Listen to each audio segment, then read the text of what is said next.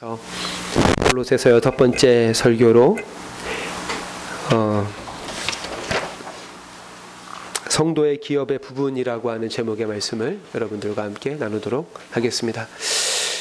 어, 다시 한번 본문의 말씀을 제가 이렇게 읽어드리겠습니다. 그의 영광의 힘을 따라 모든 능력으로 능하게 하시며 기쁨으로 모든 견딤과 오래 참음에 이르게 하시고 우리로 하여금 빛 가운데서 성도의 기업의 부분을 얻기에 합당하게 하신 아버지께 감사하게 하시기를 원하노라. 아멘. 어, 지난주에 우리들은 골로새 교회를 향한 바울의 기도에서 하나님의 뜻을 아는 것을 넘어서 하나님 그분 자체를 아는 데까지 이르라고 하는 그 바울의 기도를 함께 살펴보았습니다. 진리라고 하는 것은 알매 대상이 아니라 삶의 내용이어야 한다고 바울은 말하고 있는 것입니다. 어, 사도들의 가르침은 어찌 보면 대단히 단조롭고 또 아주 평이하지만 그것이 우리의 삶을 통해서 나타날 때는 마치 프리즘을 통과한 빛이 여러 가지 빛깔로 나타나는 것처럼 결코 단조롭지 않고 다양하고 충만하며 아름답다라고 하는 것입니다. 어, 지난주 설교를 요약하면서 오늘의 설교를 시작하는 까닭은 어, 10절과 11절이 골로새서 1장 10절과 1장 11절이 어, 한글 성경으로 보면 잘 보이지 않지만 헬라어 성경으로 보면 분사 구문으로 연결되어져 있기 때문에 그러합니다. 오늘 11절 어, 12절에서 바울이 골로새 교회 성도들을 위해서 두 가지를 구하고 있습니다. 첫 번째는 능력을 구하고 있고 또 하나는 기쁨을 구하고 있는데 이것이 지난 10절의 설교와 말씀과 연결된다라고 하는 것이죠. 즉 하나님을 아는 것에서 그리스도인의 참된 능력이 발현되고 참된 기쁨이 샘솟는다라고 바울이 말하고 있는 것입니다.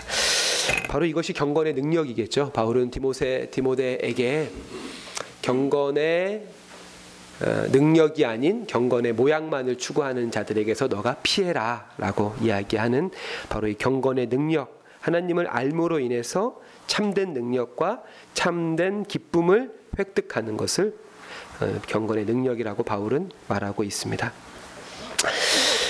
어, 이처럼 바울은 골로새 교회를 위해서 어, 기도하는데 그 기도는 크게 보면 두 가지입니다. 골로새 교회 교인들이 지혜로워지기를 하나님을 아는 데까지 이르기를 또 하나는 골로새 교회 교인들에게 하나님의 능력이 함께하기를 구하고 있습니다. 이 지혜와 능력 이 두 가지는 사실 굉장히 긴밀하게 연결되어져 있는 것입니다. 지혜가 우리를 능하게 하고 또 능력이 우리로 하여금 더 지혜롭게 하는 것입니다. 하지만 문제는 이 지혜와 능력이라고 하는 게 어, 일반적으로는 다른 다르게 우리들에게 이해된다라고 하는 것이죠. 다르게. 그래서 성서적으로는 기독교적으로는 이 지혜와 능력이 무엇을 의미하는지 역시도 바울은 우리에게 아주 이렇게 상세하게 소개해 주고 있습니다. 오늘 1장 11절 말씀을 제가 부족한 실력이지만 헬라어 성경을 통해서 이렇게 사역 제 개인적으로 번역이라고 사역이라고 하는데 사역해 보면 이렇습니다. 어, 그의 영광의 힘을 따라 모든 능력으로 능하게 하시며 기쁨으로 모든 견딤과 오래 참음에 이르게 하시고를 제가 개인적으로 이렇게 사역해 본다면 하나님의 영광의 힘 아래 모든 것을 감당하고 하나님의 기쁨의 한복판에서 모든 것을 견디게 해 주십시오라고 하는 기도입니다. 근데 그도 그럴 것이 11절에 영광의 힘을 따라 라고 이제 번역된 헬라어가 카타라고 하는 헬라어인데요. 이 카타의 원래 뜻은 under입니다. under 무엇 무엇 아래라고 하는 뜻을 가지고 있고 또 기쁨 으로로 번역된 으로로 번역된 메타라고 하는 것은 한복판에라고 하는 그런 뜻을 가지고 있기 때문에 하나님의 영광의 힘 아래 모든 것을 감당하고 하나님의 기쁨의 한복판에서 모든 것을 견디게 해 주십시오라고 바울이 기도하는 것입니다. 이것이 가장 중요하겠죠. 영광, 능력과 기쁨보다 중요한 것은 우리가 하나님의 영광의 힘 아래 거하는 것이고 하나님의 기쁨의 한복판에 서는 것입니다. 그것의 결과로서 그것의 열매로서 능력과 기쁨을 얻게 되는 것이죠. 더 중요한 것은 우리가 하나님의 영광의 힘 아래 거하는 것이고 하나님의 기쁨의 한복판에 서는 것입니다. 그런 의미에서 그리스도인들에게 있어서 능력이라고 하는 것은 복음 넓은 의미로 하나님의 통치에 대한 믿음과 순종에서 비롯되는 것이고 기쁨이라고 하는 것은 복음 즉 하나님이 우리를 다스리신 우리를 다스리시는 하나님에 대한 어떤 사랑에서 말미암는 것입니다. 능력과 기쁨은 둘 다 복음 즉 하나님의 통치에 대한 반응으로서 우리들에게 주어지는 선물이라고 하는 것입니다. 11절 본문은 사실 굉장히 어려운 본문입니다. 읽으면 읽을수록 어렵습니다. 그냥 이렇게 인상으로 이렇게 쑥 훑고 지나가면 하나님의 능력이 나에게 전이 되고 하나님의 기쁨으로 내가 일상에서 겪는 모든 어려움에서 견디고 오래 참는 것으로 이렇게 이해될 수 있겠지만 자세히 말씀을 하나하나 살펴보면 그 의미는 지금 우리가 받은 인상과는 완전히 다르게 우리들에게 와닿는 것을 보게 됩니다.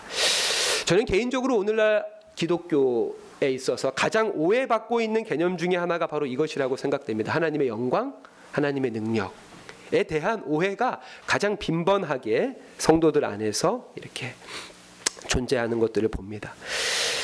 어, 뭐 지금은 좀 연말이 아니라 연초이어서 좀 거리가 있지만 연예인들의 연말 시상식 때 연예인들이 상을 받고 나서 종종 하는 말이 먼저 하나님께 영광을 돌립니다라는 말로 그 시상 소감을 발표하는 것들을 우리가 종종 봅니다. 사실 대중 앞에서 어, 전파를 통해서 수백만 수천만의 사람들이 그 프로그램을 보고 있는 그 시간에 용기 있게 자신의 신앙을 고백하고 하나님께 감사를 표현하는 이 행동에 대해서 폄훼할 생각은 전혀 없지만 그럼에도 불구하고 그러한 고백과 그러한 행동이 하나님의 영광에 대해서 우리로 하여금 오해할 수 있게 하는 어, 그 지점에 있어서도 우리들에게 자각이 필요하다라고 생각이 됩니다. 교회에서 소위 이제 사회적으로 성공한 사람들이 많이 하는 간증 역시도 그러한 위험성이 있다라고 생각이 됩니다.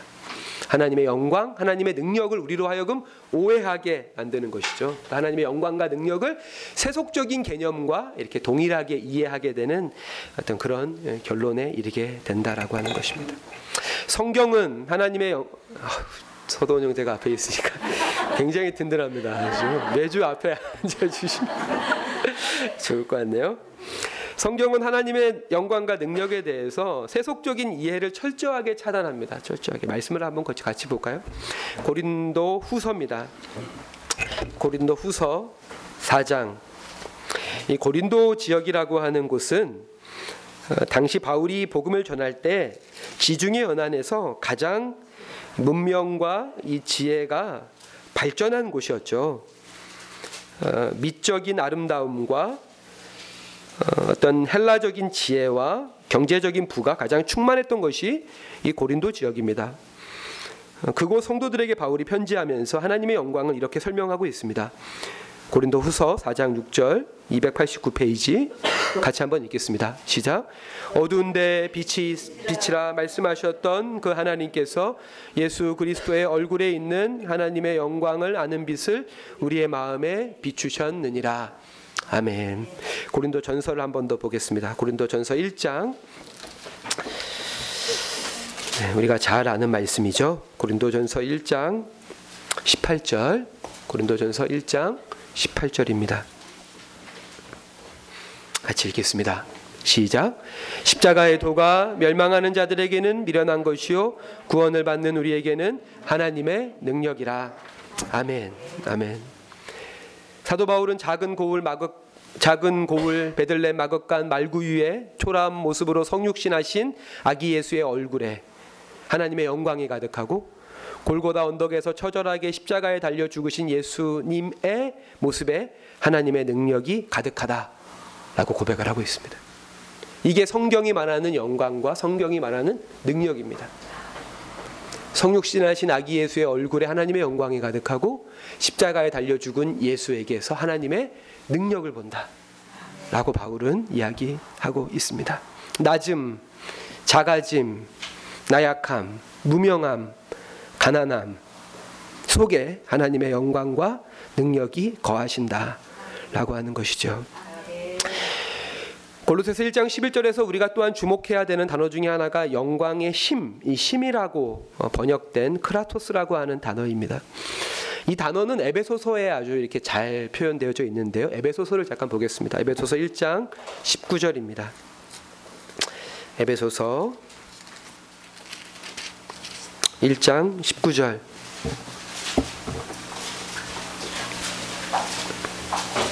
에베소서 1장 19절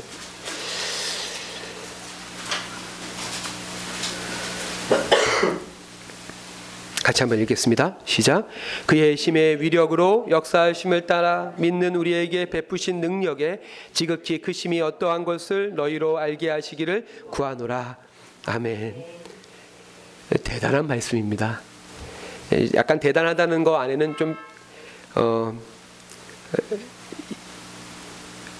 예, 대단한 말씀입니다. 이 말씀은 왜 대단하냐면 이 말씀이 갖고 있는 의미가 대단하다는 게 아니라 바울이 이 말씀을 통해서 어떠한 것을 우리에게 강조해주고 있다는 측면에서 대단하다는 겁니다. 같은 의미를 가진 단어가 여섯 개가 나열되고 있습니다. 그의 심의 위력으로 역사하심을 따라 믿는 우리에게 베푸신 능력의 지극히 크심이 어떠한 것을 너희에게 알게 하시기를 구한다라고 하나님의 힘이 하나님의 위력이 하나님의 능력이 어떻게 너희들에게 나타났는지를 너희가 바로 알아야 한다.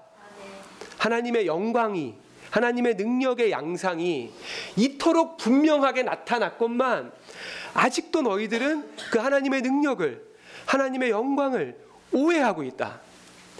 너희가 이 하나님의 영광을 하나님의 위력을 하나님의 힘을 하나님의 능력을 에이돈 마음으로 알기를 나는 기도한다. 오해할 수 없다. 어떤 어떤 상황에서도 오해할 수 없다라고 하는 것이죠. 하나님의 약함 속에 역사하시는 하나님의 능력이 밖으로 나타났다는 측면에서의 힘이죠.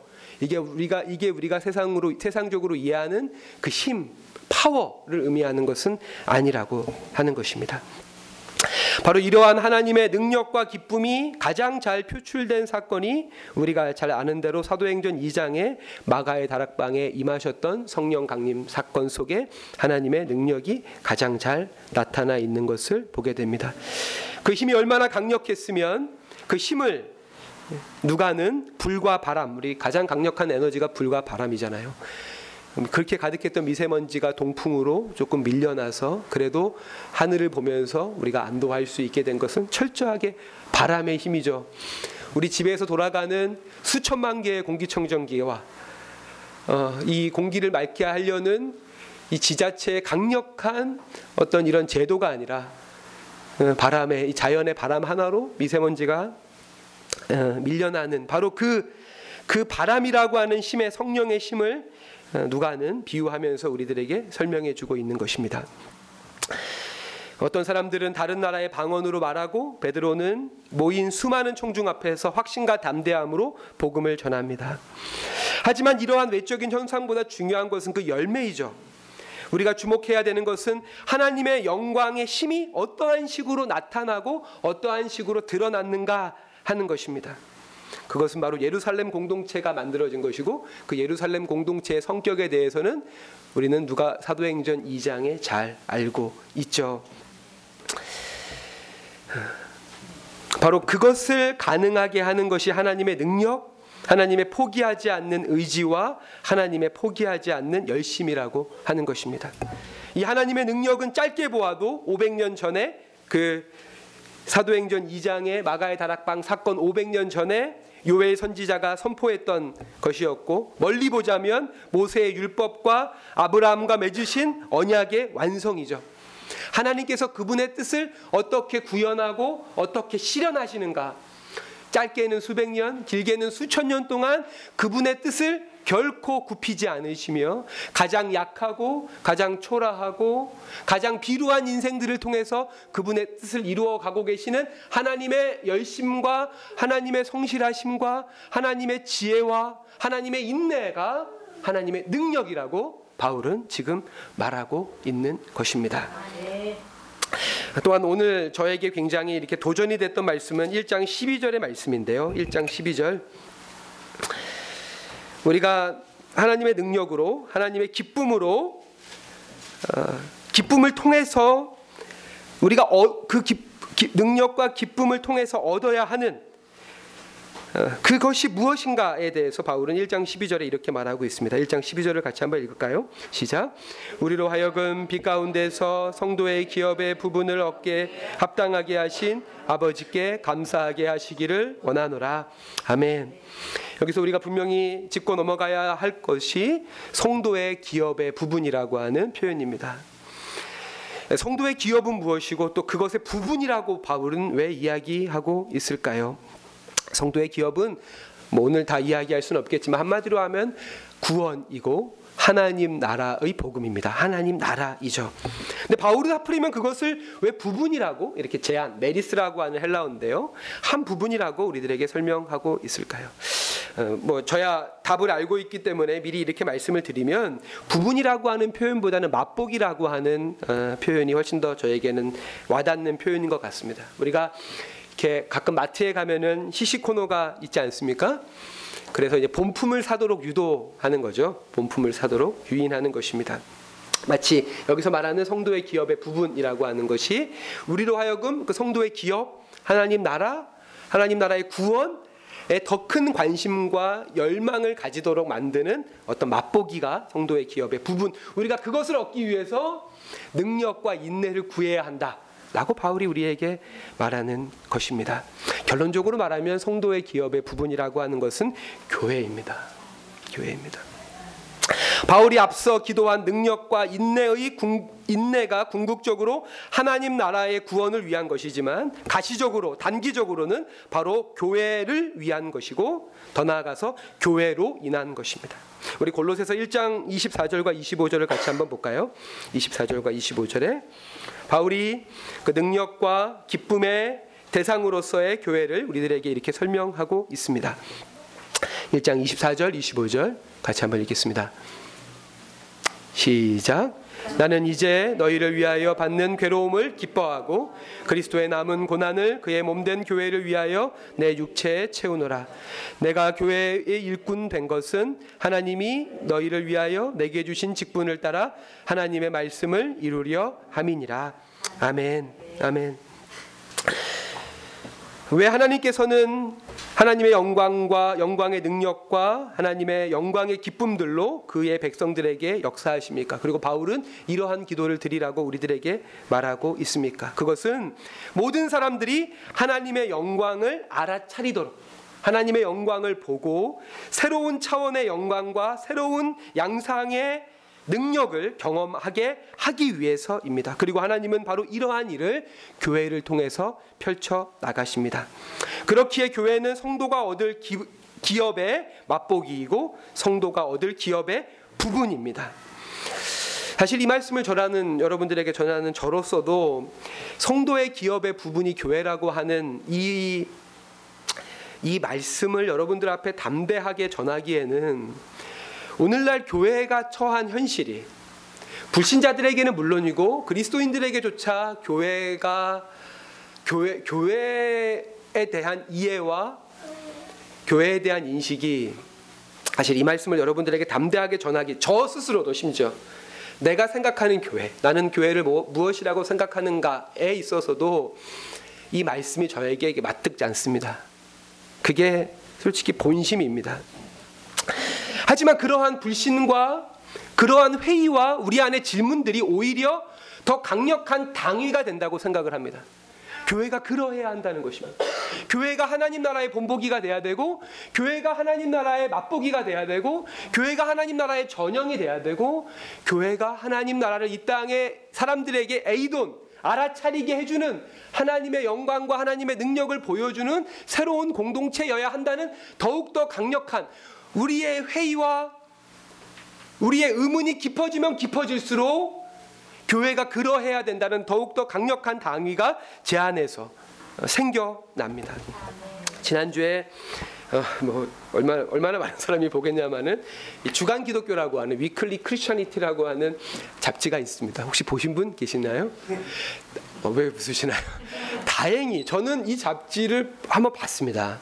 옛날에 그 수유리에 있는 저희 신일고등학교를 졸업한 분이 하는 카페 교회가 있습니다. 공방 도자기를 만드는 토기장이의 집이라고 하는 아, 그 아주 작은 교회이고 아주 작은 공방이죠. 도자기를 만드는 그 교회에 이 잡지가 있더라고요. 이게 지금 2183호인데요.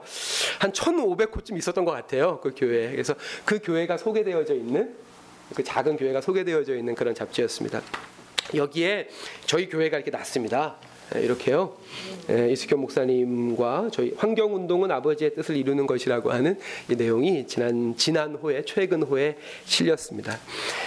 아, 뭐 요거를 자랑하려고 하는 건 아니고요. 예. 근데 아주 내용은 목사님이 인터뷰를 아주 잘해 주셨고 또 이 기자님도 어, 그 잘 정리해 주셔서 저희 교회가 추구하는 이 환경 운동에 대한 방향뿐 아니라 우리 교회가 추구하는 목회의 방향들이 아주 잘 요약되어져 있어서 이게 한 일곱 여덟 분쯤 더 있는데 정 필요하신다면 제가 아주 심각하게 고민해 보고 한 분씩 드리도록 하겠습니다. 내용은 아, 이게 아직 이게 참 신기하더라고요. 대부분 잡지가 온라인판이 먼저 나오고 이렇게 지면이 그 다음에 나오는데 지면은 나왔는데 온라인판이 아직 그 요 주간 기독교 어 그 인터넷에 아직 안 올라왔더라고요. 제가 바로 올라오는 대로 이렇게 링크해서 저희 밴드에 공유하도록 하겠습니다. 사실 저는 요 우리 교회 기사보다 사실 여기에서 더 저에게 충격적인 거는 첫 번째 첫 번째 기사였습니다. 첫 번째 기사. 첫 번째 기사의 제목은 교회 꼭 당여야 하나.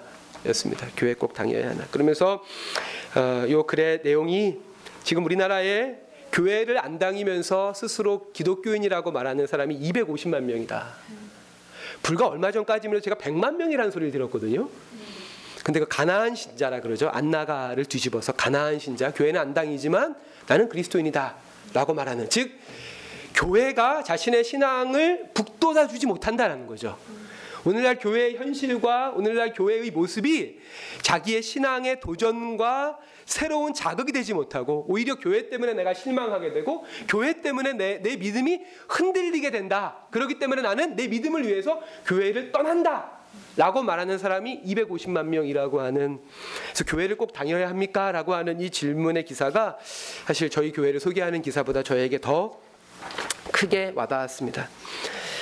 믿음으로 구원을 얻는다라고 하는 마틴 루터의 이신칭의의 가르침은 사실상 성직자의 중재 없이 그리고 교회에서의 종교적인 의식의 도움 없이 하나님과 내가 일대일의 관계를 맺을 수 있다라고 하는 것이기 때문에 솔직히 그 가르침에 의하면 우리가 교회를 다닐 필요는 없죠. 네, 우리가 믿음으로 하나님께 도달할 수 있고 그분께서 우리에게 예비하신 복을 받을 수 있습니다. 그렇다면 왜 우리는 교회를 다녀야 합니까? 이렇게 많은 에너지와 노력을 교회 생활을 위해서 쏟아야 합니까? 저는 오늘 본문이 바로 그 질문에 대한 답이라고 생각을 합니다. 하나님의 힘이, 하나님의 영광이, 하나님의 능력이 어떠한 방식으로 나타나고 드러나는지를 보여주는 공동체로서 교회는 존재한다라고 하는 거죠. 하나님 나라를 보여주는 하나님 나라를 사람들로 하여금 경험하게 해주는 말로서가 아니라 하나님 나라는 이러하다가 아니라 하나님 나라의 구체적인 실현으로서의 신앙 공동체가 바로 교회여야 되고 그러기 때문에 우리는 예수를 믿고도 교회를 다녀야 하고 교회 생활을 바로 해야 한다라고 하는 것이죠. 이것이 왜 중요하냐면 신앙의 궁극적인 소망이 우리의 현실에서의 삶과 윤리를 결정하기 때문에 그러합니다. 교회가 하나님 나라의 전형으로서의 역할을 하지 못한다면 천국은 그저 개인적인 욕망이 실현된 상태로밖에 사람들에게 이해될 수밖에 없을 것이고 그렇게 이해된 천국 소망 안에서의 신앙생활은 그 신앙과 소망은 결국 우리가 살아가는 이 세상을 우리가 소망하는 천국과 점점점 멀어지게만 만들 뿐이기 때문에 그렇죠. 우리가 공동체적으로 하나님 나라를 구현해 보이지 않는다면 사람들의 머릿속에 천국이라고 하는 것은 개인적인 소망의 실현으로밖에 될 수 없고 그러한 소망을 가지고 살아가는 그러한 사람들로 인해서 이 세상은 우리가 소망하는 하나님 나라와 점점 멀어지게 될 수밖에 없기 때문에 우리는 사람들에게 개인적 소망의 실현으로서의 천국이 아니라 삼위일체 하나님이 통치하시는 공동체적인 사회로서의 천국을 보여주고 알아차리도록 해야 한다라고 하는 것이죠. 그래서 바울은 오늘 본문 바로 아래절에서 우리 13, 14절을 한번 같이 마지막으로 읽어볼까요? 13, 14절. 골로새서 1장 13, 14절입니다. 같이 한번 읽겠습니다. 시작. 그가 우리를 흑암의 권세에서 건져내사 그의 사랑의 아들의 나라로 옮기셨으니 그 아들 안에서 우리가 속량 곧 죄사함을 얻었도다. 아멘. 아멘. 오늘 본문 아래에 있는 말씀이죠. 하나님께서 우리를 흑암의 권세에서 사랑의 아들의 나라로 옮기셨다. 바로 이것이 속량이고 바로 이것이 죄사함이다. 라고 하는 거죠. 우리를 지배하는 그 지배의 권력이 교체됐다라고 하는 것을 우리 신앙 공동체를 통해서 보여주어야 한다는 것입니다. 사랑하는 성도 여러분, 말씀을 마무리하겠습니다.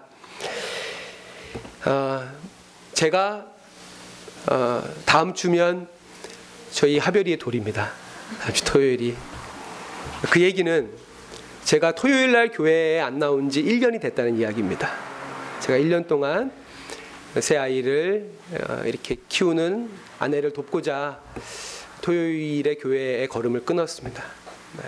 네. 마음은 굉장히 불편했습니다. 사실 아, 아이들을 돕는 아이들 아나와 함께 새 아이를 이렇게 하는 것도 너무 행복한 일이었지만 어, 사실 굉장히 불편했던 것이 사실입니다. 그러면서 라나하고 야별이가 1년 한 돌이 되고 1년이 지나니까 조금씩 토요일 날 교회 나아가서 목사로서의 내 역할들을 조금씩 해 나가겠다.